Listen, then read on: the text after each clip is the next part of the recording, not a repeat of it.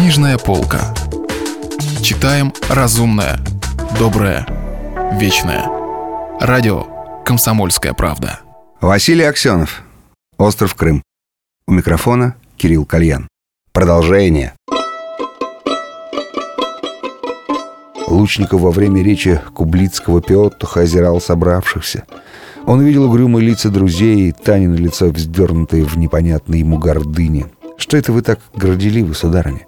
Какие у вас для этого основания, плебеечка московская, любимая моя герцогиня ГПУ? Кажетесь себе первой дамой бала?» Увы, товарищ Лунина, вам далеко до Марго Фиджеральд, которая час назад прилетела из Флориды, чтобы поздравить своего Билли с несостоявшейся победой. Учитесь самопожертвованию. Русская женщина, ведь вы же здесь просто по заданию вашей авторитетной организации. Впрочем, вы меня спасли, большое вам за это спасибо. Больше не буду на нее смотреть. Сегодня все смотрят на меня, на нас. Сегодня мы победители. Вдруг он увидел среди советских гостей Марлена Кузенкова. Вот так сюрприз, что означает его приезд. Ведь означает же что-то. Так просто у них ничего не делается. Он встретился с ним взглядом, и они улыбнулись друг другу. Сюрпризы продолжались. В толпе мелькнули иронически улыбающиеся октопусы. Витася Гангут, ага, стал быть, махнул все же за бугор советский Филини. Надо будет с ними помириться. Нельзя разбрасываться друзьями на старости лет. Потом он увидел своего духовника, отца Леонида. Обрадовался и устыдился. Чуть ли не два года они уже не беседовали. Не молчали вдвоем. «Дух мой слаб, ты мне нужен, отец Леонид. Почему сказано, что все волосы на голове уже сочтены?» В толпе присутствовал также какой-то особенный взгляд, направленный на него. Он не мог его поймать, но чувствовал явственно. В глубине зала он увидел стоящего на подоконнике сына. Антон был в костюме с галстуком.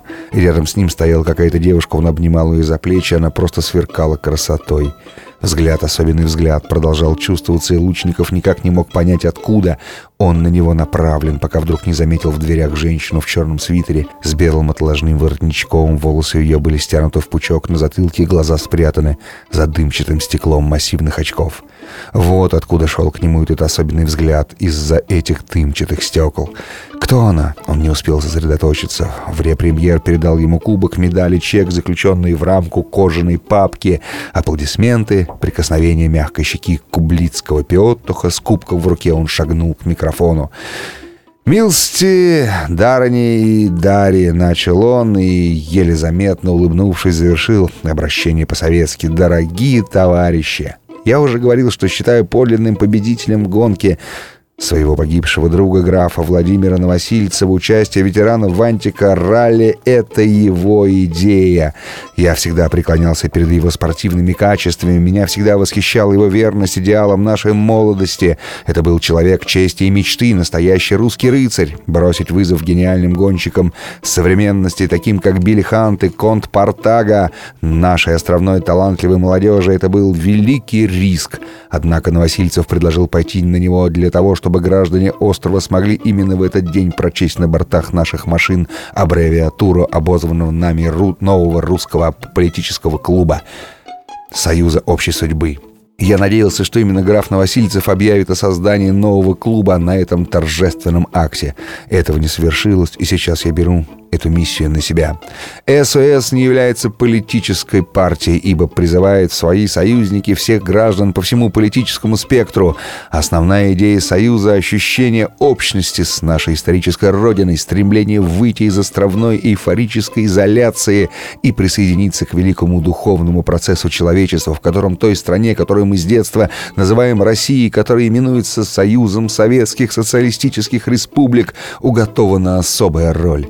Мы призываем к размышлению дискуссии, в конечном историческом смысле к воссоединению с Россией, то есть к дерзновенной и благородной попытке разделить судьбу 250 миллионов наших братьев, которые десятилетия за десятилетием сквозь мрак бесконечных страданий и проблески волшебного торжества осуществляют неповторимую нравственную и мистическую миссию России и народов, идущих с ней рядом.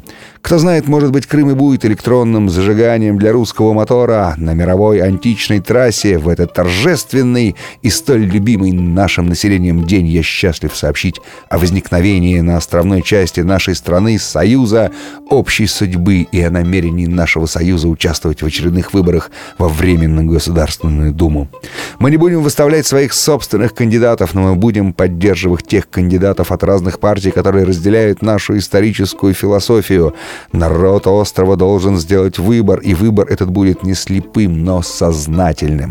Публикации «Курьера» и других сочувствующих СОС органов печати дают правдивую картину нынешней жизни в Советском Союзе. От вас ничего не утаивают. В этом году, в этом я могу поручиться своей честью. Выбор общей судьбы обернется для нас всех жертвой. О масштабах жертвы мы можем только догадываться. Что касается самого выбора, то он формируется нами так.